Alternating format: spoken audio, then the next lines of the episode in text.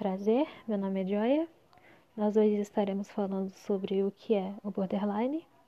Sem mais delongas, o borderline ele é um indivíduo do qual possui uma instabilidade em suas relações comportamentais e emocionais em seus relacionamentos, em principal sua individualidade e sua interpessoalidade. Ou seja, há uma quebra ali na instabilidade emocional, na instabilidade comportamental, na forma como é feito a o vínculo afetivo entre sociedade e indivíduo. Principalmente esse vínculo de sociedade e indivíduo, ele é muito afetado. Então, é mais ou menos isso.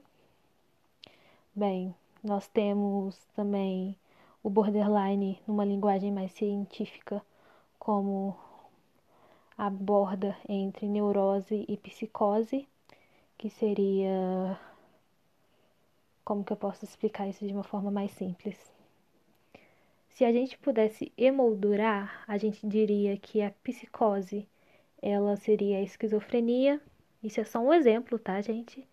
Mas existe, existem vários outros. A psicose, ela seria a esquizofrenia e a neurose, ela seria a histeria. Então, existe o paciente borderline, ele tem características de histeria e características de esquizofrenia, mas ele não é esquizofrênico e ele não é histérico.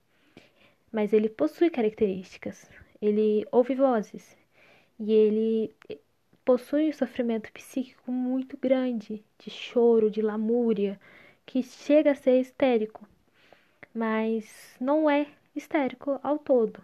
Então, assim, existe ali características, mas não é. Existe traços, entende? Existe só traços. Ele fica na borda, entende? Então esse é o paciente fronteiriço, o paciente que está na borda, que é limítrofe, ou seja, é o paciente borderline. Então é isso. Agora, como que é diagnosticado o paciente borderline? Bem, o paciente, para ser diagnosticado como borderline, ele precisa ir primeiro ir a um médico. Só um médico pode diagnosticar, um profissional da área da saúde, um psiquiatra, ou então um psicólogo, um psicanalista, um. Que eu saiba, essas três áreas, né? Psicólogo, psicanalista, um. Tem outro, gente psicoterapeuta, dessas áreas assim que vão poder olhar na sua cara, fazer as perguntas certas, te analisar, se precisar mais de uma, duas, três, quatro, cinco, seis, sete, oito, nove, dez e quantas sessões forem, analisar todo o seu quadro clínico e poderem falar, olha, você tem isso, isso e isso, para te dar o, o seu diagnóstico certo, caso você tenha um. Enfim, são nove critérios e das nove você precisa ter no mínimo cinco. Delas são medo de abandono, relacionamentos instáveis. Dentro do relacionamento instável, há um tópico que é idealização e desvalorização. O que, que seria isso? É você amar muito e de repente você odiar muito. Te amo agora, amanhã já te odeio. Ou eu gosto muito de você, amanhã. Hum, ela já não é tudo isso, entende?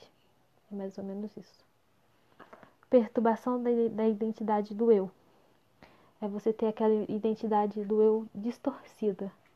É, hoje eu sou incrível, amanhã já sou a pior pessoa do mundo. Essa distorção também, essa idealização e desvalorização conturbada, ou então essa imagem distorcida de si mesmo. Impulsividade, comportamento autodestrutivo, que é o mais comum que a gente costuma ver, que são automutilação e etc. Suicídio, né? Que é muito comum. O vazio crônico, que é aquela sensação de vazio, que é pouco falado, mas é muito comum também. Raiva intensa, esse também é um dos mais comuns, pelo, pelo que seria conduzido como o é, borderline puro, que é o borderline conduzido por essa raiva intensa, né? Essa raiva pura, enfim. E ideação paranoide, que seria psicose, que é quando ele alucina, ele tem delírios, ele tem paranoia. E de todos esses, ele precisa, o indivíduo precisa ter no mínimo cinco para que possa ser diagnosticado, como disse, por um médico. Não se autodiagnostique sozinho e nem saia diagnosticando pessoas. É preciso cinco desses para que se possa ter um diagnóstico completo. E se você tem e você notou isso e você falou, olha, anotei lá no papel, leva para o seu médico. E se o médico falou, ah, não, não é isso, conversa com ele direitinho, leva para os outros médicos e tal. Procura se informar também, estude direitinho, só não se autodiagnostique, ok? Por favor. É isso.